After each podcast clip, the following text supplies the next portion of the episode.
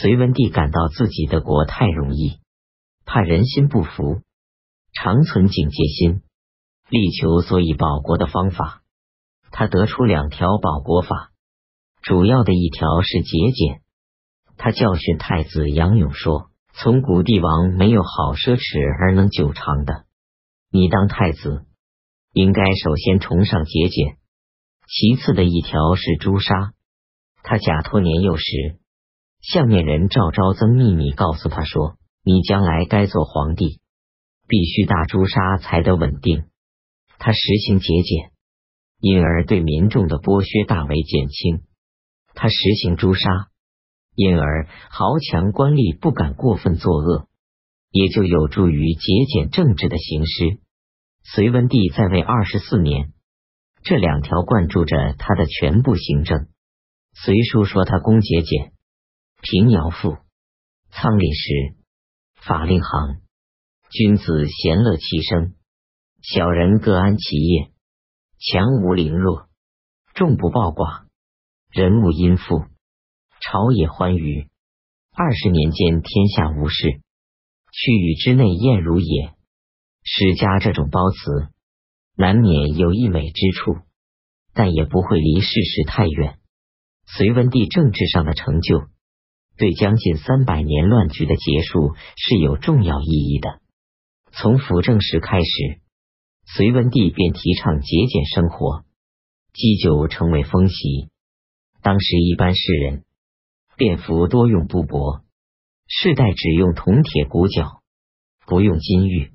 皇后独孤氏是鲜卑大贵族，隋文帝要通过独孤氏收揽宇文氏以外的鲜卑贵族。因此畏惧独孤后，让他参与政权。宫中称为二圣。独孤后姓妒忌，不许妃妾美事。隋文帝曾配制力药，要用胡粉一两，宫中找不到胡粉，又曾找织成的衣领，宫中也没有。独孤后的妒忌，倒也铸成了隋文帝的节俭生活。皇帝躬行节俭。是改善政治的一个根本条件。隋文帝具备这个条件，在行政上得以有力的推行下列三事：奖励粮吏。五八一年，隋文帝下诏褒扬齐州刺史梁彦光，后来又褒扬相州刺史樊书略，新封令房公义。五九一年，林颖令刘旷考绩为天下第一。擢升举州刺史。五九六年，汴州刺史灵湖西考绩第一，赐帛三百匹，布告天下。就职，京内外长官都有公谢钱，放债取利息。五九四年，下诏公卿以下各官按品级分给职田，停止放债扰民。州县官直接治民。隋文帝采取奖励粮吏。给田养廉等措施，虽然官吏未必就此向善称职，但朝廷既明示改善吏治的方向，对民众还是有益的。严惩不法官吏，隋文帝对待臣下极严，经常派人侦查京内外百官，发现罪状便加以重罚。他痛恨官吏的贪污行为，甚至秘密使人给官吏送贿赂，一受贿赂。立即处死刑。他的儿子秦王杨俊因生活奢侈，多造宫室，被他发觉，勒令归地禁闭。大臣杨素劝谏，说罚的过重。他说：“皇子和百姓只有一个法律。照你说来，为什么不别造皇子律？任何人犯罪，都得按法律惩罚。”六年。他发觉太子杨勇奢侈好色，废黜杨勇，立杨广、隋炀帝为太子。他依靠一些左右亲信，当作发觉臣下罪过的耳目，这就使得他不能不信谗言，受蒙蔽。杨广奢侈好色，至少同杨勇一样，只因善于伪装。独孤后、杨素都替杨广说好话。终于夺得了太子的地位。杨素广营资产，京城和京外大都会，到处有他的底店、磨坊、田宅，家里有成千的上等妓妾，又有成千的奴仆，住宅华侈，式样模拟皇宫。隋文帝还以为杨素成效，信任有加。隋文帝凭个人权术，查查为民，功臣救人，多因罪小罚重，杀诛略尽，剩下一个最凶狡的杨素，恰恰就是助杨广杀害他的奸人。吏部尚书韦世康请求退休，对子弟说：“路不可太多，怕多就得早退。”年不待衰老，有病就得辞官。这说明当时朝官有些不愿冒险做官，有些不敢进忠言招祸。能做大官并取得信任的人，自然只能是杨素一类的奸人。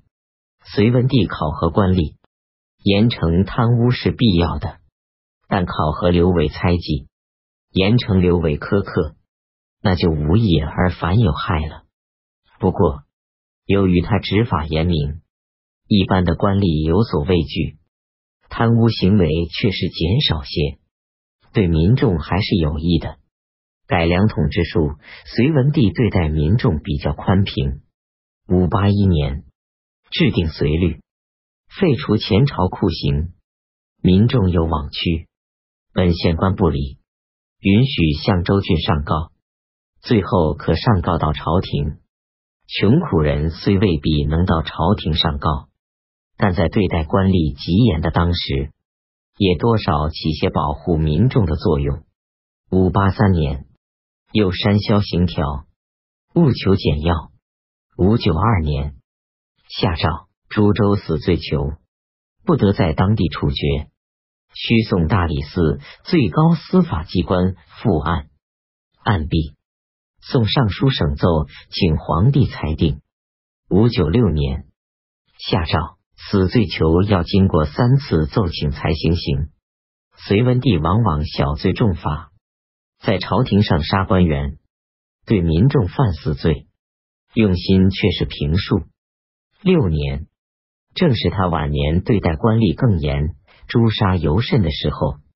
齐州一个小官王嘎。送囚人李参等七十余人去京城，行至荥阳，王嘎对李参等人说：“你们犯国法，受罪是该当的。你们看看护送你们的民夫多么辛苦，你们于心安吗？”